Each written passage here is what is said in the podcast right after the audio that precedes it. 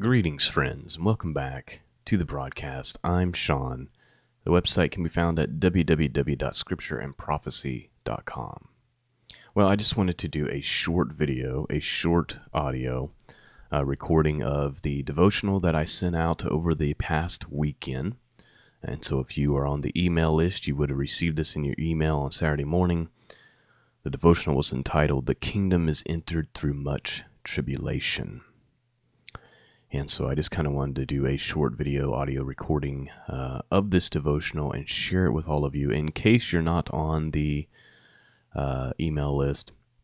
Which, by the way, if you're watching the video, I just highly recommend that you get on the email list right here. You can put your name in, your email address, uh, and then you get these devotionals. And it also gives you access to those six or seven beginners Hebrew uh, Hebrew for beginners uh, training videos for free as well. So you might want to consider uh, jumping in on that. And we, uh, the other reason for the email list is simply this: we are living in an age in a world where uh, people like me are getting censored every day, getting kicked off of all the platforms on a regular basis, and so it's more important than ever uh, for there to be a uh, an option for me to uh, reach out to you and uh, let you know where you can find my content in the event that something like that should happen.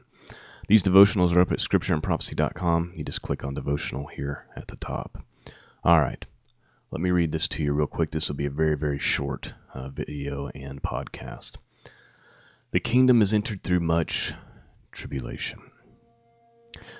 The modern day Christian, at least in the Western world, has been sold a lie. This lie suggests that if you are a believer, then you will not face tribulation and the trials of this life.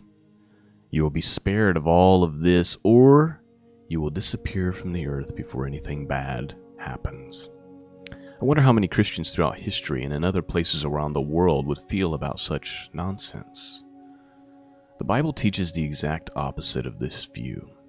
In fact, the Bible warns us that there is a price to pay for following Christ and that if you dare follow him wholeheartedly, you will reap trouble, persecution, and trials in your life. Yea, and all that will live godly in Christ Jesus shall suffer persecution. 2 Timothy 3:12. Jesus also made this point clear for us. John chapter 16 verse 33 says this, "These things I have spoken unto you, that in me you might have peace." In the world ye shall have tribulation, but be of good cheer. I have overcome the world. Our generation is facing a very challenging time right now, and there is a storm coming upon the church all around the world.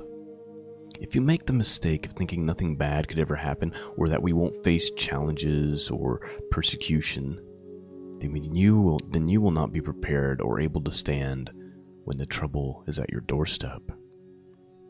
However, this does not mean we live in fear. We trust God and we take refuge in Him. The point of these trials is to work within us patience and perseverance and our faith. God has a purpose for every trial that He allows into our lives, and He will see us through this storm. James chapter 1 verses 2 through 3 say this, My brethren, count it all joy when you fall into diverse temptations, knowing this, that the trying of your faith worketh patience. We are living in an evil age and time is short. We must take our focus off ourselves and focus on the kingdom of God. We must focus our efforts on the glorious mission of every Christian, the great calling of every Christian to spread the good news, the gospel of the kingdom, the gospel of Jesus Christ. We must do this now while we still can. We must work while it's daylight because soon night comes when no man can work. The Gospel of John, chapter 9, verse 4 says, I must work the works of him that sent me while it is day. The night cometh when no man can work. May we finish this race of faith strong. May we not be ignorant of the times and of the testing of our faith. May we strengthen ourselves in the Lord and renew within ourselves a great passion for the gospel of the kingdom to come. Let us share this good news and be partakers in bringing in the greatest harvest the world has ever known. Thank you, my friends, for taking the time to listen to this devotional, and I pray that it's blessed you and spoke to you on some level. If you haven't already picked up the cop- copy of the End of Days, a 30 day devotional, please consider doing so. Thank you to all of you who have went on Amazon and have left positive feedback, a five star rating, and a kind comment about the book. I poured a lot of work into that over a period of about six months, and uh, so I'm very appreciative of you, of those of you who have picked it up. I hope it's blessing you. Peace and grace be with all of you, and until the next time, God bless.